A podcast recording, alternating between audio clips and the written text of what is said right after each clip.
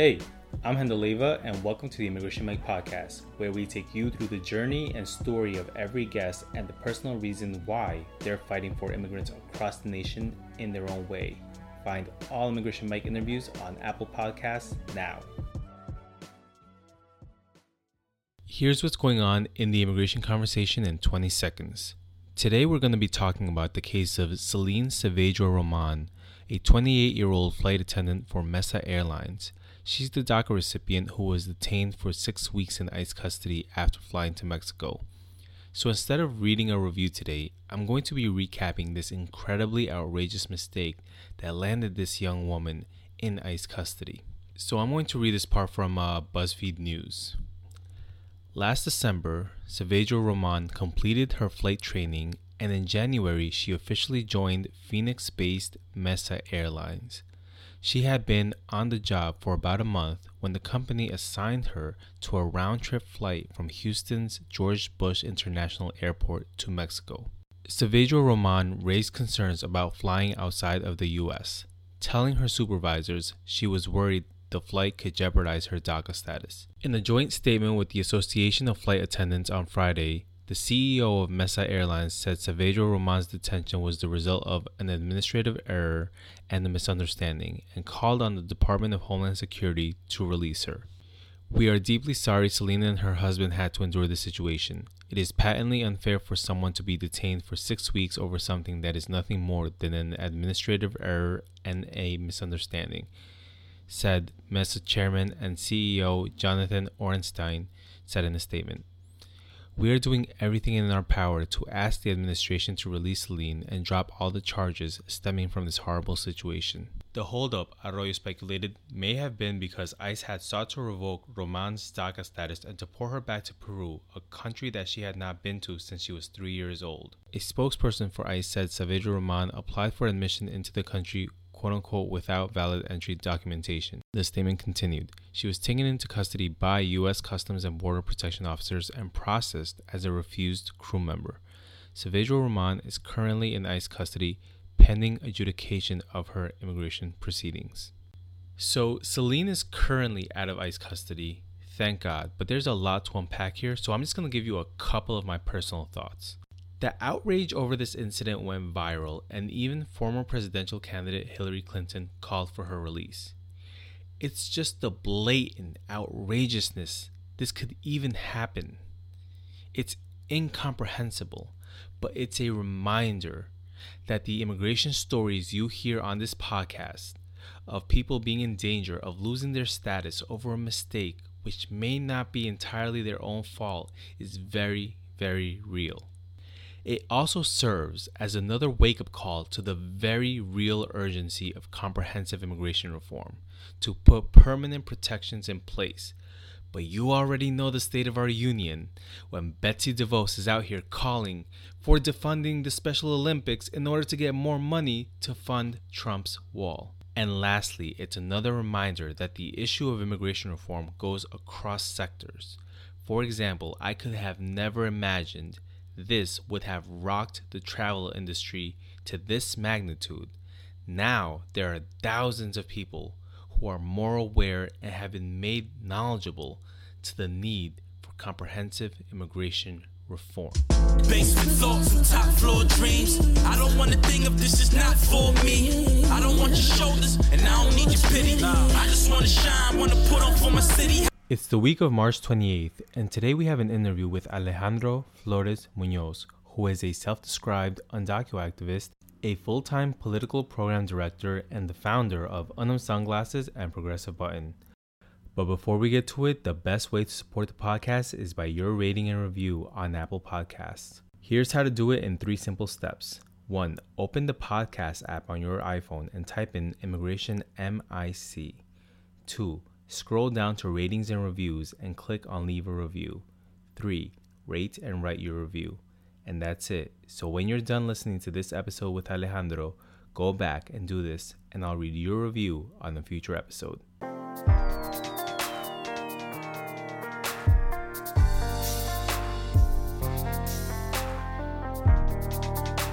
You are now tuned into the Immigration MIC podcast. Make sure to visit at Immigration MIC Podcast on Instagram and Facebook.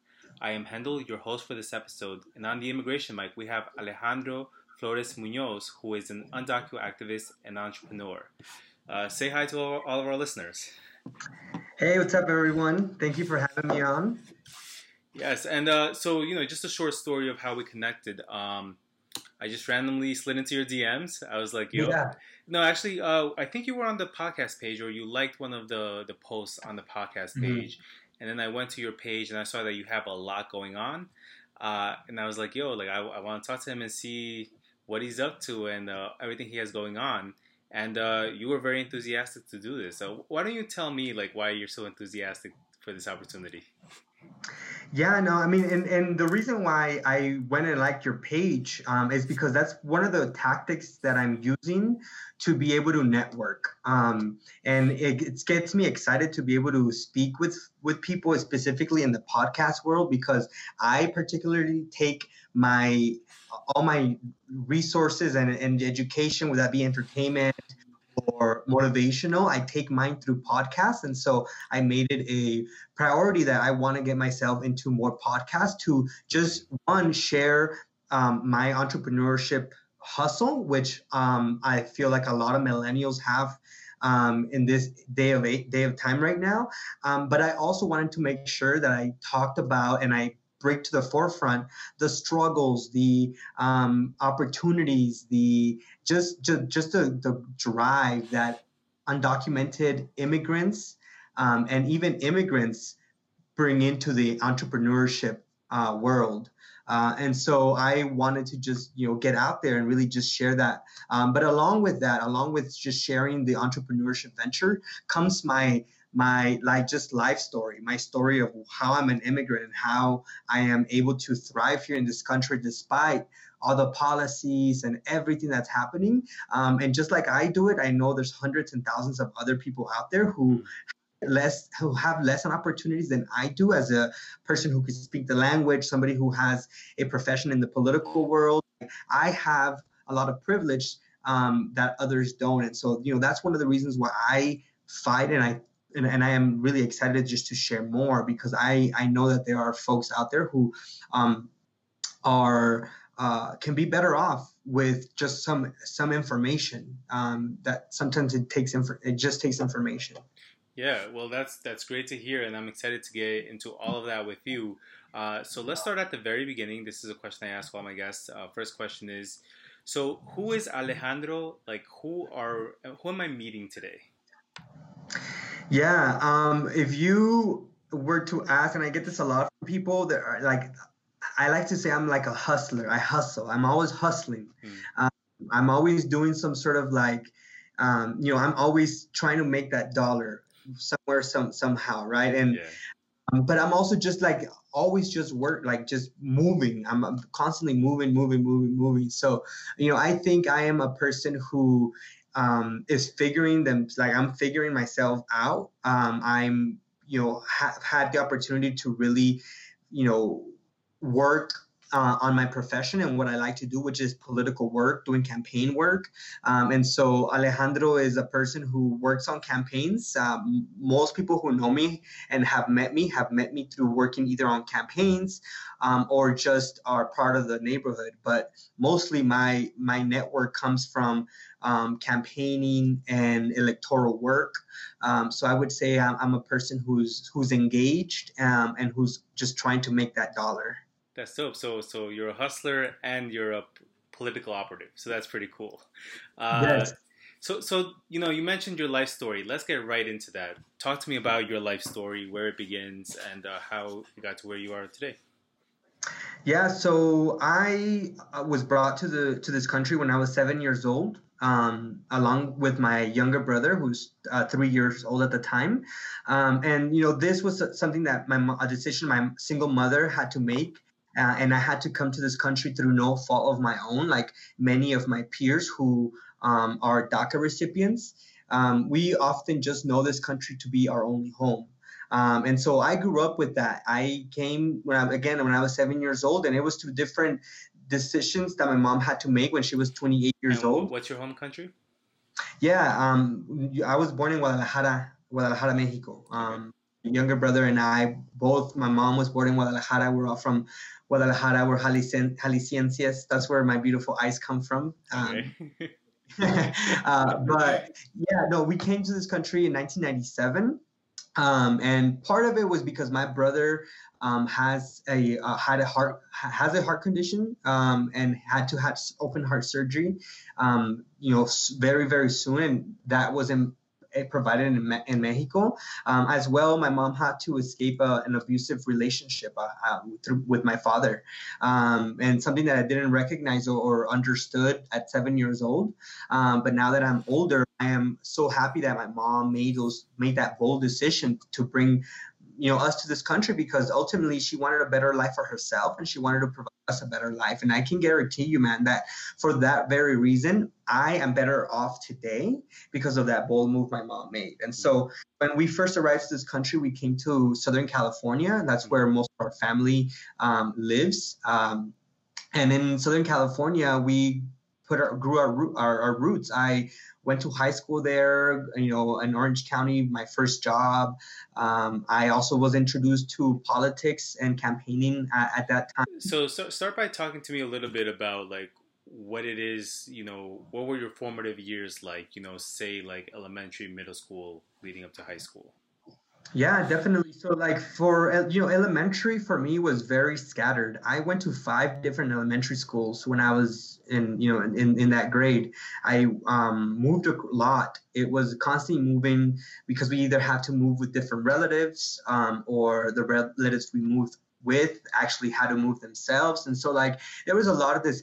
You know there was there was definitely no sense of security. I um, you know, never really ha- had my own room until I left my house mm-hmm. um, uh, when I was 25 years old. And so all that time, I either shared a room, I shared a living room. Um, and so, you know, it was definitely a, a struggle looking back. And, um, you know, those were my elementary years. And when I was getting into middle school, I think that's when my mom really just wanted to find some stability. Um, what, one of the boldest, one of the things we did is my mom and uh, our, our, family moved to uh, Northern California, where the only job that she, my mom can find at that time was a field job. So she was working in the fields, mm-hmm. so, este, cebollitas, uh, onions, and we did that only for a little bit because my mom, you know, it was really hard for her. Um, so we came back down to um, Southern California, and I think that's after coming back from living in Northern California um, is when I started seeing a lot more stability in my home. Um, mom was able to find a job as a um, as a uh, custodian at the University of as a janitor, and um, she's been there for since uh, I can remember for a long time, probably 12, 13 years, if I'm not mistaken, maybe longer, working for the University of California, Irvine. Um, and that's when I was barely um, leaving uh, junior high. and high school years, I joined the wrestling team. Okay. Cool. I was in the wrestling team. Um, and really, in the wrestling team is where I found family. Hmm.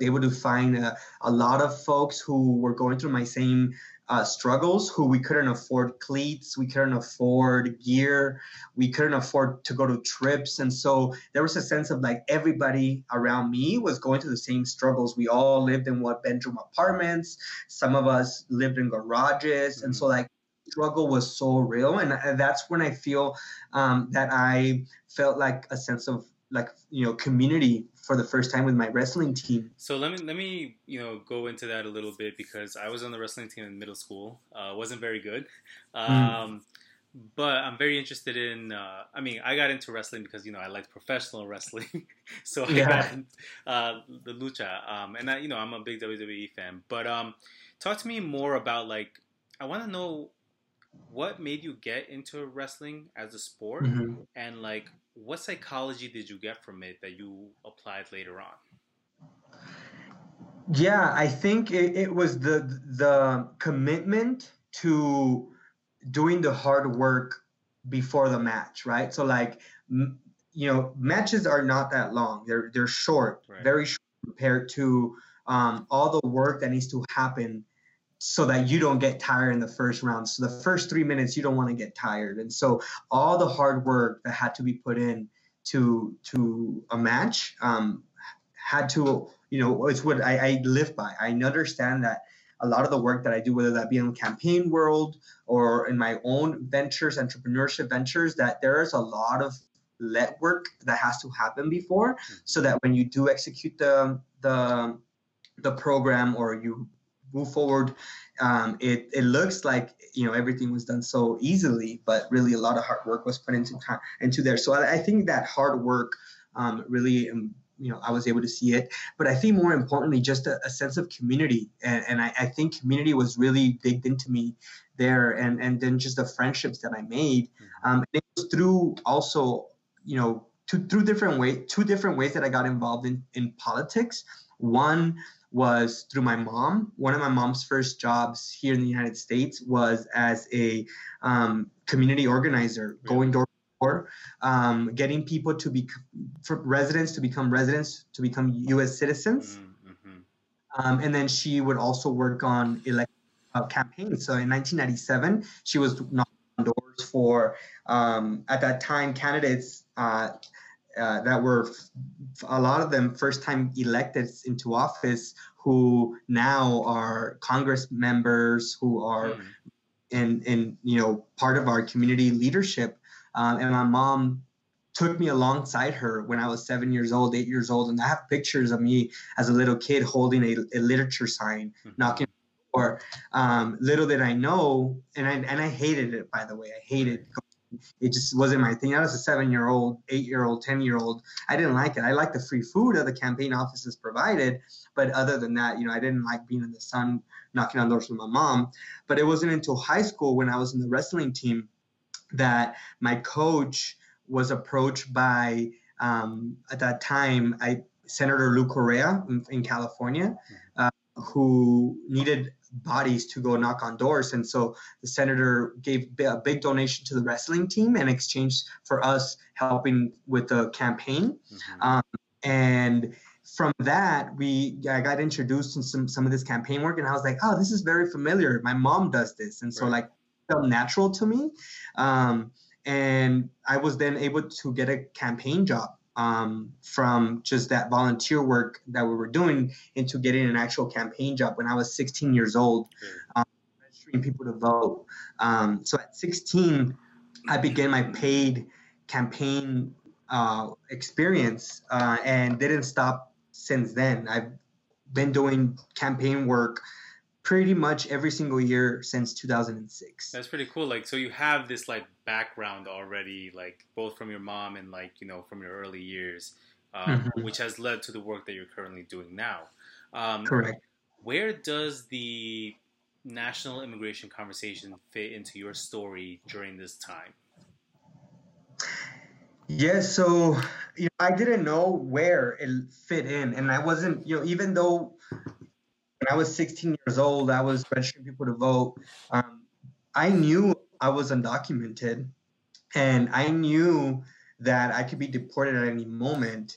Um, however, I, I, I wasn't really aware of all the like the mechanisms that were being played behind the scenes to either pass immigration reform or you know just information that can can can uh, guide me towards like having an opinion other than what I was living at the moment. Mm-hmm. Um, looking back, um, everything that I've lived, my lived experiences have shaped my you know thinking of immigration and how it should be dealt with in, in, in policy. Um, but at the time, you know, DACA wasn't around either, so like I wasn't very vocal of like you know this is my undocumented experience. Um, again, I, I knew that my friends and people around me were in the same boat. So it was, you know, it wasn't as a struggle in terms of like having to deal with other people not understanding what you're going through. Mm-hmm. Um, so I, I, it shaped a lot of it now. Mm-hmm. Of, and, and how I think now. So, so yeah, so definitely, you know, so you were talking about your early campaign work. I mean, take me through that experience and like where it's led you to. Sure, sure. Yeah. So um, one of the, you know, it was working door to door, registering people to vote. Um, and it was in my hometown in, in Santa Ana, um, California, which I, you know, now can say that I probably have knocked on every single neighborhood in that city. Mm-hmm. Um, and, it, you know, it, from there, I really was introduced into this world of like possibilities that th- things can really change and really started engaging into like understanding that my status um, and my migration status, there was people who were fighting to change that, and so I wanted to be part of that. Um, and so when I went back to high school in my high school years, I wanted to get involved in student government, and so I got involved in my you know local student government in high school um, in in uh, Mountain View High School and which by the way was a, a, continuation high school because i got kicked out of my regular high school mm-hmm. um, my traditional high school um, because of my low grades poor grades that i had and it was just a, a, a, high school to like help you get your grades up and in that high school it was only 300 students and so i was actually really able to thrive in that student government because mm-hmm. one students that went to those high schools traditionally you know, weren't students who wanted to get involved who, or who wanted to be represented.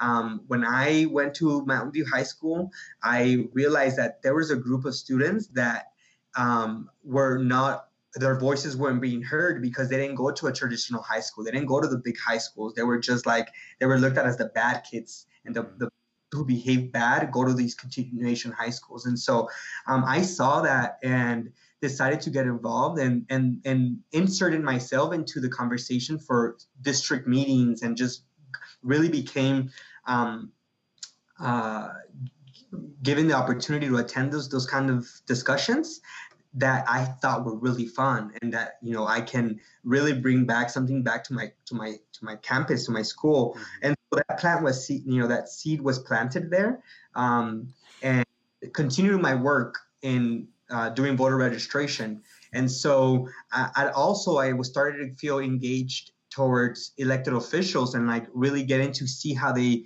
worked um, and i saw that how accessible they were i would attend regular events now like you know whatever chalk walk or whatever walk was happening or whatever community event was around i was participating you know this is now me around 17 years old 18 years old. So let me ask you, like, what would you say about accessibility to elected officials? Like, what do you know everyday people need to know about accessibility?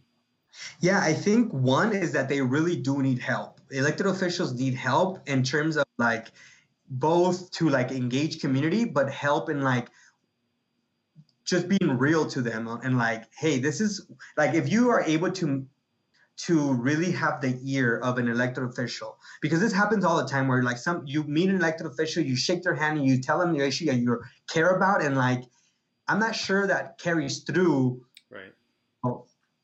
long term in that elected official's mind.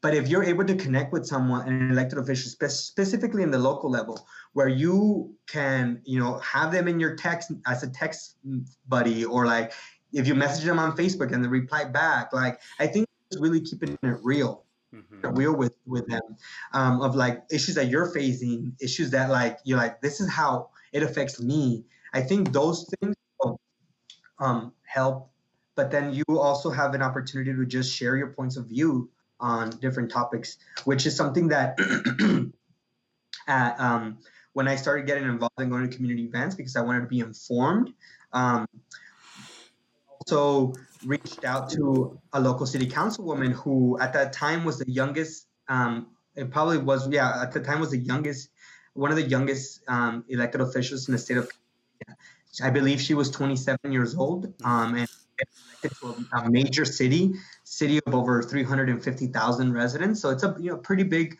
right. um, position and she was very young and and so I felt a connection to her. She was only 10 years older than me. I was 17 at the time. And so I reached out. She felt accessible. Um, and I just kept coming back to her events. I would find out where the events were coming and I would just show up and and you know say hey you do you need help with breaking down on the event breaking down the event out and I'll help out.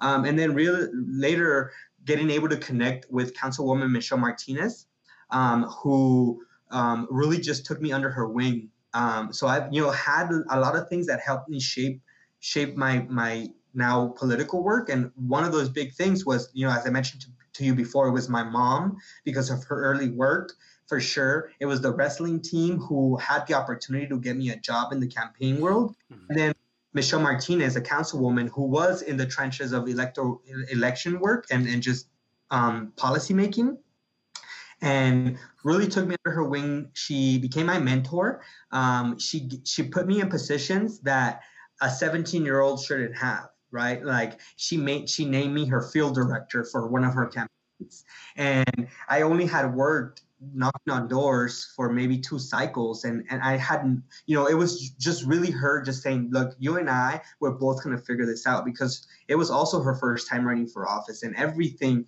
she was trying to figure out at, at the same time but she knew that she needed to give back mm-hmm. and like, like now how I'm trying to just say hey I'm running a business right now and if anyone is has questions or is interested in learning how I got started you can hit me up and I'm accessible. Right. The same thing, but with policy work. Hey, I'm going through this, and if I see that you're a, a young youth and you want to learn this and you want to be involved, I'm gonna invite you in, and it's up to you whether you take on it and you continue to come through or not. And so I decided to come through, um, and uh, then I went to college, Santa Ana College.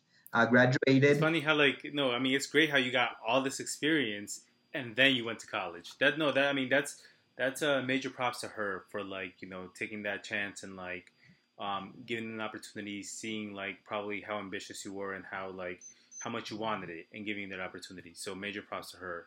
Uh, yeah, talk, talk, to me about college after that.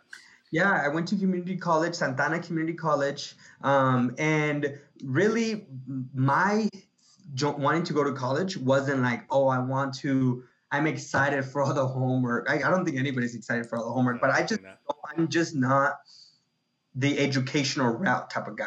Okay.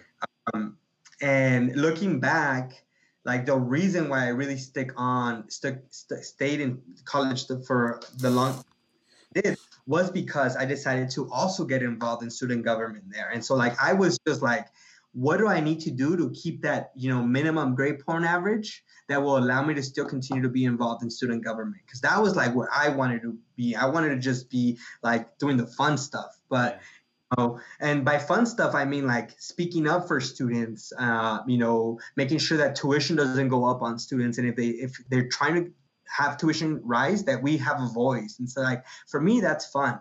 Um, and the thing is, like something like that, you know, like that's that's the grunt work of like that type of work, because I think like for the like the majority of people like they don't have time to be involved in those specific issues. So like you need people to like actively be advocating like to keep your your money in your pocket. Mm-hmm. You know. yes, yes, yes. Um, and d- during that time, I got involved in student government, and I was elected as a um, just a, a senator, a student government senator. That's where my hashtag with my with my tagline from from my Instagram mm-hmm. comes. Flores.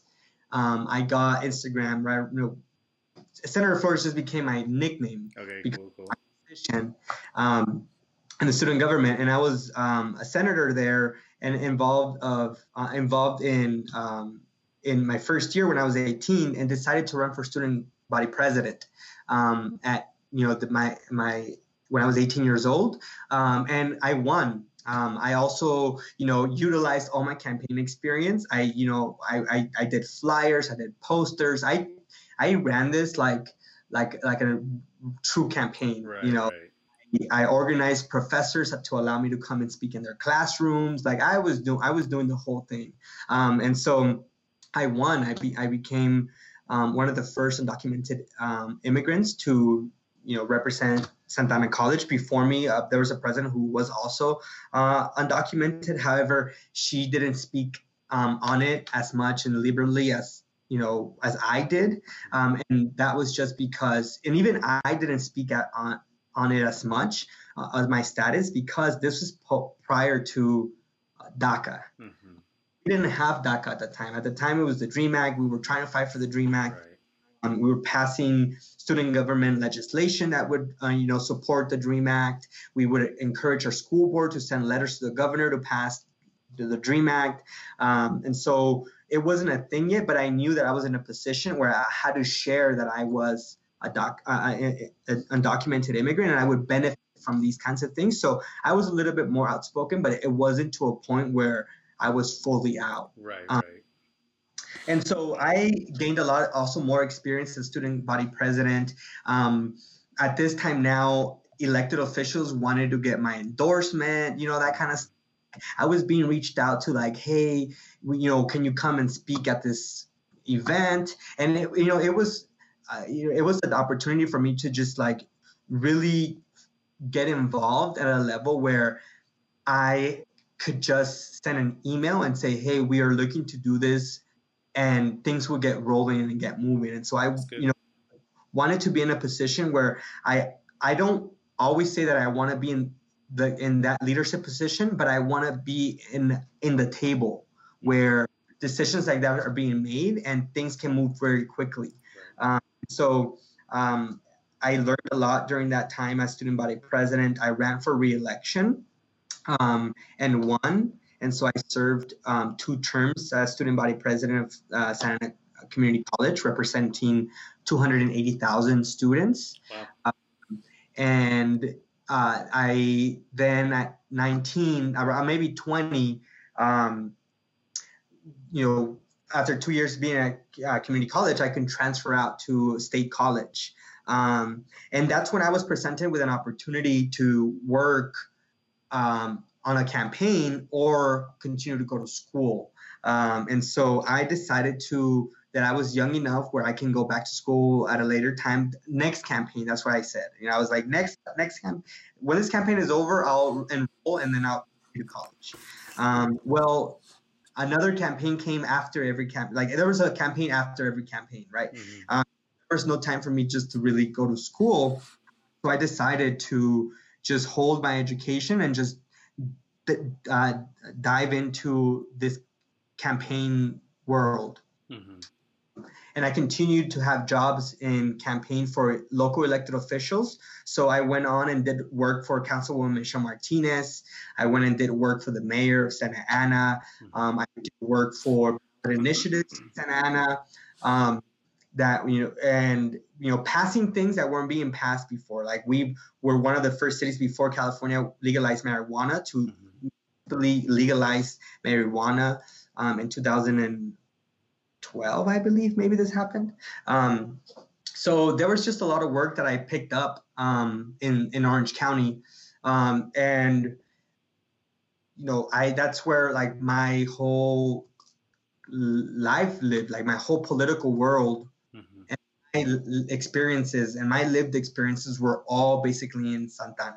Mm-hmm. Um, in 2015, um, I applied for a job um, and that would require me to move out of state. Um, a a campaign group that was that's a vendor group. Basically, they're a firm that gets hired to do to run campaigns. So if I want to run a campaign and I don't want to build the infrastructure, I can hire a company that has that the, all the infrastructure to be able to launch a campaign. Mm-hmm. And so I, I work for the, the organization called Grassroots Grassroots Campaigns, um, and I moved from California to Boston in 2000 when I was 25 years old. and at that time, I just wanted to expand my knowledge of campaign work outside of Santa Ana. I knew there was so much more for me to learn, um, and and I am so glad I made that decision because it was really at grassroots campaigns that I was able to develop skills that I that lived in me because I've been knocking on doors for a very long time. And so I've developed strategies and, and skills on my own to be able to engage voters that I was really able to be developed um, at grassroots campaigns because we had a lot of trainings, we had a lot of um, experience there, people with years of experience uh, on running campaigns. Um, and so I came in there as an assistant director. Mm. And when I left that organization, I left um, as a deputy field director. So um, I really grew um, in the maybe two years that I was there. But during the time there, I grassroots campaigns, I was able to run campaigns in um, Boston, New York, mm-hmm. Las Vegas, wow. Connecticut, uh, Philadelphia. Um, and I lived two to three months in each of these cities um, where I got to meet many people. Um, I got able, I was able to, um, you know, and I was always really focused on the like it was depending on the on the client that we got, but it often m- meant hiring and working in communities of color. Um, so I was able to work at the Bronx, for example, in, in the Bronx, and, and really get to live through what I've heard as a kid the Bronx were, or like what the projects were. Like I just hearing that in songs or seeing it, but like I remember my first door that I knocked on, and it was inside a project building, and it's like just the everything that I've heard and learned, and like at the end of the day, that person who opens the door, you know, it could be my mom, it could be you know, people because we've been all put in the same set, of almost barriers that allow that prevents us from moving forward and building wealth. Um, so yeah, I think I, you know, kind of, you know, moving things forward. I'm now working in Denver um, for grassroots campaigns, running a uh, running a, camp- a statewide campaign, mm-hmm. um, knock on 350,000 doors. Um, and I was working here with an organization called America Votes through my employer, Grassroots Campaigns. Mm-hmm and then uh, we did the finish the work for America Votes. Um, you know, we this was back in this was in 2016 for the presidential campaign. We knocked on, um, delivered on on the work that we were going to do, and then continue on my work with gra- grassroots campaigns. Um, but then a few months later, a position became available at um, America Votes mm-hmm. for political director position, which I decided to apply. Um, I was encouraged. I also knew the staff already um, because I had previously worked with them, so they also had knew the work and the level of work that I did and that I brought. Um, and so before you know it, went through a bunch of interview processes, and I was hired um, to be the political director, um, political program director for America Votes Colorado. Hmm. Um, that alone for me was a very scary position to have. It was a very scary, and, and I and I still can't believe that I've had it for you know over a year now. So it, this is your position now. Position now. Great, yes. great. It's it's yes. it's great listening to you. You know, tell me where you came from and like you know, kind of like how you've been empowered and you've hustled your way to like being a political director. So props to you. Thank you, thank you. Yes, and so like, and, and like you, you're absolutely right. I hustled my way through it because like those times that I'm telling you, working at grassroots campaigns and all the other campaigns in Santa Ana, like I was going in and working from like 9 a.m. to 11 p.m. You know, there were some times where we would, I would even go put up signs for the candidate and like working really, really late and just like putting in all the time. And so, like all that knowledge and experience that I gained, I was able to walk in to um, jobs where they would everybody around me would have a bachelor's degree or like political science degree or some sort of degree right they were very young right I'm, i was 25 but there was people who were 22 21 you know 23 and they had their degrees and here and, and like here i am in a whole different state without a degree and i th- that was one of the things that scared me the most but then realized that i have 10 years of experience already at 25 on campaigns. Mm-hmm. And your degree didn't compare to the knowledge that I was bringing in mm-hmm. camp, you know, the campaign world. Um, and and so I know that it was the, all that hustle and all that drive that put me to this position that I am right now. Like I was very scared to apply for this uh, role. I even actually asked to withdraw my application really? from the process. Mm. I didn't feel that I had it in me educationally to be able to succeed in this role. Mm. And the reason I say that is because like when you look at the job descriptions and stuff, like it required a lot of like writing and sitting behind a desk. I felt like in an office, like I'm the type of guy who I was like knocking on doors in an office for only an hour and then going out to the field on the phones, talking to voters, um, you know, carrying waters to an event. Like that was me. Like I was like I'm really good at field and and and that type of work. I am I just don't feel that I my strengths are not in communications and like writing an email or writing instructions for how to you know put together a training. Like i can put together a training. I can do a training very easily on how to knock or i cannot convey that put that into a structured plan that can be sent out for somebody to read and learn from it. Like i um, so so let me let me ask you this. Um, so we have about 15 maybe i'll push it to 20 but i do want to ask you uh, to spend a little bit of time talking about um, the announcement of daca uh, what that you know what you have seen that done for yourself and your community, and then a little bit about the 2016 elections, and then we'll end it off talking about your uh, your other businesses. How does that sound? Cool, cool. cool. So yeah, so, so talk to me about uh, the announcement of DACA in 2012. yeah, so the announcement of DACA at that time, um, I was working on I was working on uh, the voter registration campaign, and I remember, you know, the, the announcement, and I didn't under really comprehend what it was, but I was involved enough to know where to go find the answers of what was happening. I knew where to search. I knew where to look for it. And it even came to a place where like all my friends were asking me, "Hey, we know you're involved. You know, we know that DACA came.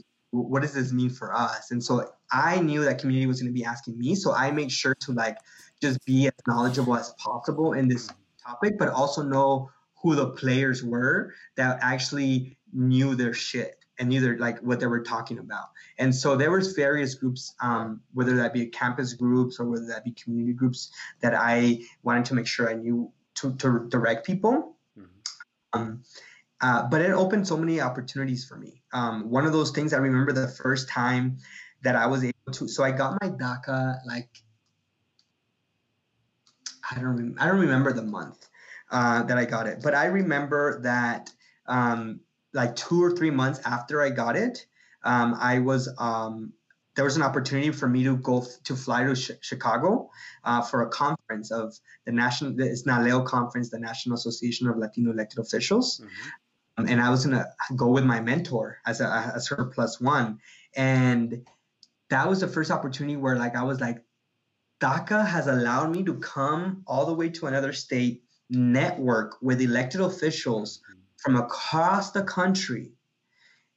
And just that right there said, okay, I can get, I can do so much now. I can do so much more. I need to, like, Santa Ana for me was just this, right? So, like, two years later, I, I was like trying to find a way how I can, like, expand my knowledge. So, really DACA allowed me to apply for jobs that I wasn't able to apply otherwise, um, which led to me working uh, at grassroots campaigns. Uh, DACA allowed me to give me a, a, sense of freedom to be able to just pick up and travel wherever I want within the United States, of course.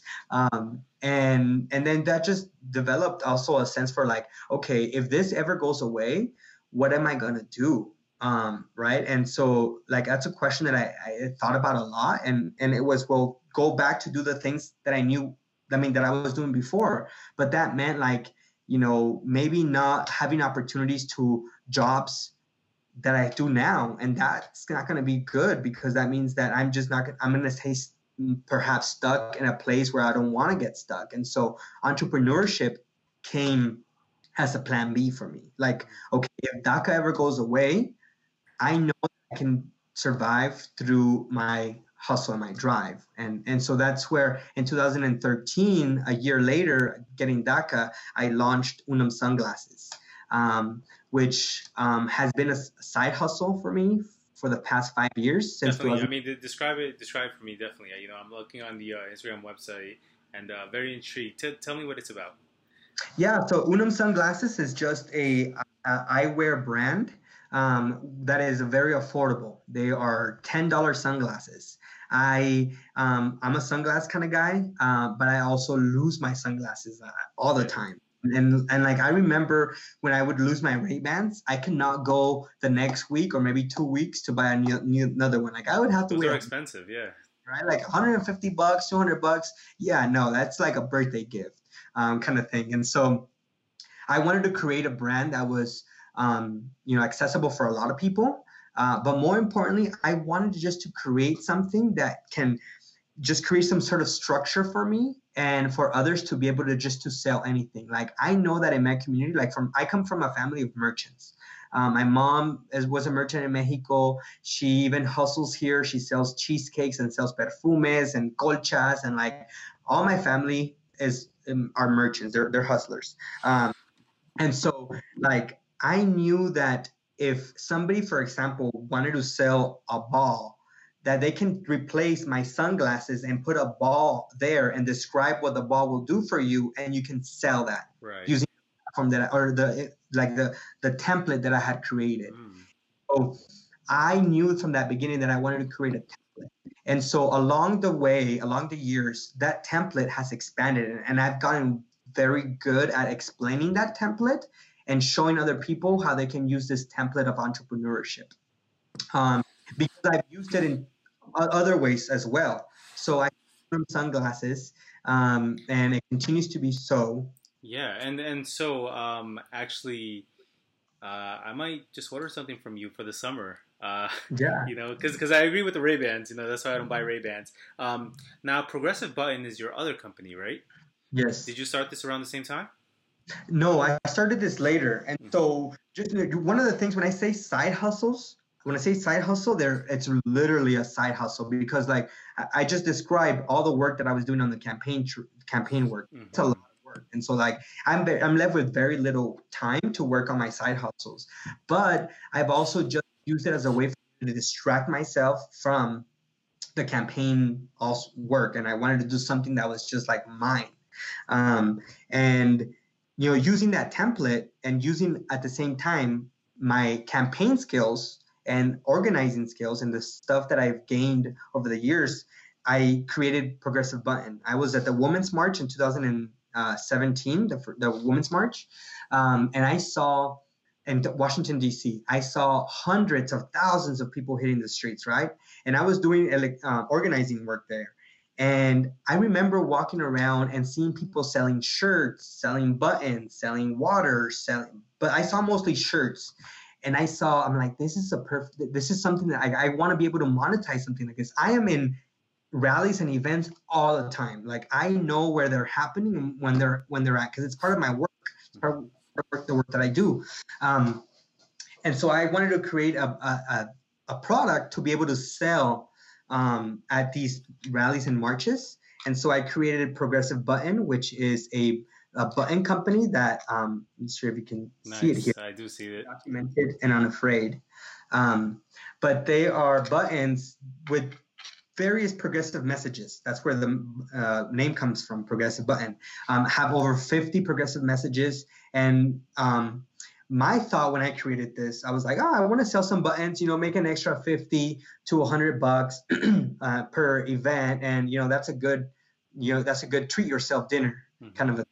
And little did I know how successful this was going to work. I can send you, I can show you a picture if you scroll down um, my Instagram or even Progressive. And I literally set up the buttons on the floor uh, at one of the marches in April, a tax march here in Denver with a little sign that said buttons two for five bucks. Mm-hmm. And I sold out. That, that, so I made like 550 bucks wow. that event, right? And I was like, wait a minute, this is a lot of money. This is, you know, this is great. It's almost half of my rent. Um, and so I was like researching like when the next marches and events are happening. So like I line myself up. And in 2017, I hit up probably like nine events and marches all across the country in L in LA, uh, actually just in California and here, um, and in Washington D.C. So it was wherever I was at for work. I would also use it for s- selling my side hustle. Mm-hmm. And by the end of 2017, I made like nine grand just selling buttons. That's dope. And that's the side hustle that I'm trying to promote. I'm saying like, look, an extra 200 bucks a month 300 500 bucks a month to a person like myself and to my family and to the people who come from my community can mean sleeping in the living room to finally being able to rent a, a one bedroom apartment. Mm-hmm. Uh, means being able to um, have better quality food around the table. You know, so it means a, it means a lot. It means security. It means uh, it means less stress. 500 bucks that's what it means for our community and so i'm trying to promote promote this this side hustle of like everyone can have one and more importantly like scaling up um, a lot of like i know for my mom like when she goes and sells her you know her perfumes or las colchas or you know you know whatever it is The, the, the, the slice of cheesecake I'm probably gonna order from her. the cheesecakes like whenever she goes and sells that she only like makes enough to like get her through the next round of you know bills or to like yeah right? It's never thought of like how can i leave wealth behind? How can i leave wealth behind? And that's i think because we are often too many times having to think about all the system we don't have to think about it but the systems are playing on on against us that don't make us realize that there's more for us if we can scale up or if we can just you know push this barrier aside there's more for us eh, there. And so i want to come to a place where we change the culture of our entrepreneurship specifically with people of color and realizing that we need to take away barriers so they can allow them to scale up. And that's one of the things that i want to focus is on how can we help people scale up? How can we help people from just selling enough to be able to get them to their nice next round of bills to hey i'm able to now create a savings or i'm able to now um, move into a bigger space. I'm able to hire one more person. Um, and that's where also my um, yeah i've some of my speaking engagements that i do and, and why i want to come on a podcast is to share the message is to Yeah. share like how i was able to go f- starting my um, unum sunglasses progressive button. And again i'm saying i'm not I'm no mark zuckerberg. Like i'm not trying to create facebook here. I'm just trying to make an extra 500 bucks a month or an extra 1000 bucks a month. Like that's all i'm trying to do uh, that i was trying to do right? Um, So, I mean, let me let me just because we have to wrap up in about six seven minutes. I want to definitely get your thoughts on the current political moment and the Trump administration. Like, you know, what do you think? What's going on? Yeah. Um, well, you know, we, I, I, it's a very divisive, very, very divisive. In a in a place in a place where that's where the Republican Party and GOP win by dividing people, and we need to come to a place where talking about immigration the way that it's being talked about, where it portrays immigrants as the bad people, um, is not a correct place to start.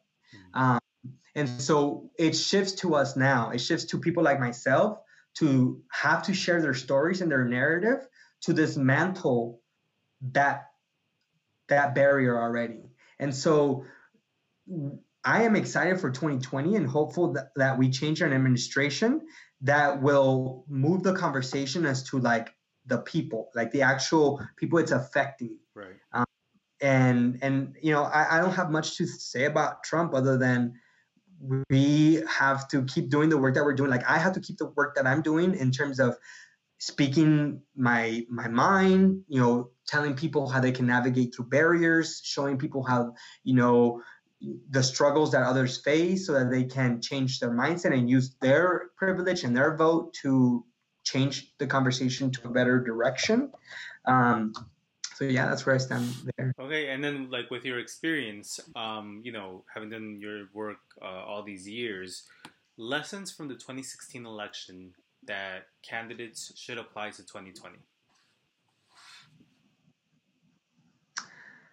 Yeah, I think it would be not to be afraid to use the real struggles of people. So like oh the story, like like not use them, but like embed them into your narrative. Like if you're trying to change a policy, like talk about the people who it's really truly gonna affect. Like get into the nitty gritty of like this is gonna help uplift our community in this way and in this uh, way, regardless of who it's helping, regardless if it's undocumented people or if it's immigrants or if it's refugees or if it's the LGBTQ community. Just talk about your policies of like real people who it's going to impact and who it's going to affect. Because then, if I hear somebody who is running on a platform that's going to better my community and I can see the people who is going to help, then I'm going to want to go through that. But it's also more importantly engaging people in the community. Like this that you're not able to develop a platform if you're not engaging your people in your community. And so that's knocking on doors, talking to people like what their issues are and really figuring out what those issues are and and then Im- implement those into a plan. Okay, well, you know, um, so this is you know final words. You know, definitely this is your opportunity to uh, give words of encouragement. You know, either to your community or like you know, mm-hmm. I, you you know you know actually you you kind of like strike me like as a Gary V kind of guy or like you know one, one of those like motivational speakers. So so why don't you just hit us with like a couple of minutes of knowledge that you want to leave us with? Yeah, um, like I think we're at a time where we just break through um, as I- immigrants um, and, and and be able to create wealth. I I often you know just from what my lived experiences have been is that we're consistently having to just survive and just figure it out to enough to survive. Um, and some of us are are you know closer to the start line than others. Um, uh, but there's like, for example, your typical white man who gets to start in the and start in the front of the start line, but then there are people like me who get to start several feet behind the start line. And so, what I'm trying to say is that we need to be able to get us to the start line. And in order to get us to the start line, we have to change the culture and the mentality of how we think about wealth. Mm. Um, and that is, we have to be able to um, encourage um, this big decisions. Uh, both family, like family needs to sometimes let go. Like I am glad I was able to leave California and my family, and also some of the problems that come with my family, and just be able to start into a fresh new start that allowed me to really think through um, and develop my own way of thinking and using my lived experiences that have led led to me deciding that you know what in order for me to change the culture i also need to leave my job. So i've you know have resigned from my current job um, to uh, allow me to focus 100% of my time in my my side hustles into main hustles um, because it is time for us to be able to leave wealth behind so that we by doing so are moving the start line closer and closer to our people um, because right now you know it's going to take several a few you know several years to be able to get it closed but by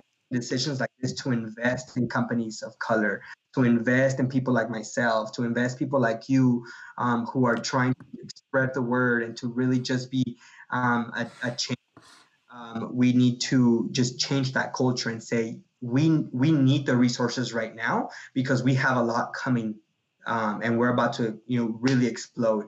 Um, and so we just got we're gonna we're about to break through um, but we need some access to these resources. And so if it's you bringing them um, through your podcast if it's me bringing them through my you know sharing a, a post or through just saying hey i just started my own business um, then then we do it that way. But we just got to find that way and, and i know that we're to get there all right. Well, Alejandro, I just want to thank you so much for being on the podcast. For, I mean, you dropped a lot of knowledge. Um, I think that a lot of people will gain a lot from what you're talking about and your experience. Uh, so, where can people best reach you at if they have additional follow up questions or would like to uh, check out your hustles?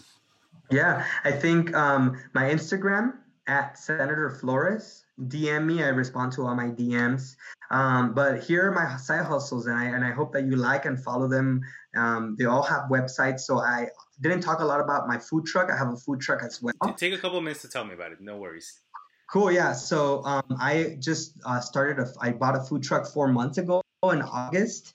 Um, maybe it's longer than that. I don't know how, how long ago August was, but in August, bought a food truck with my business partner uh, and just launched it. Um, we're just getting through our winter months here in Colorado, so it's been kind of hard food truck in the dead of winter when you have like like blizzards passing through your city. It's kind of hard, but I've learned a lot throughout this process. I'm utilizing the skills that I've learned at Unum Sunglasses the skills that I've learned in my campaign world and organizing, my networks that I've learned over the years, and I'm applying all of those things into my food truck business. Mm. I'm utilizing all the social media skills that I've learned with Progressive Button and like my networking skills on how to get catering gigs. And like I now am a mentor for a food food um, food incubator program um, that I, I, I when I was asked to be a mentor here, I was like, I just started a food truck business four months ago, but like I pitched it and I also said yes because of all my other lived experiences and my businesses and all, everything that I'm using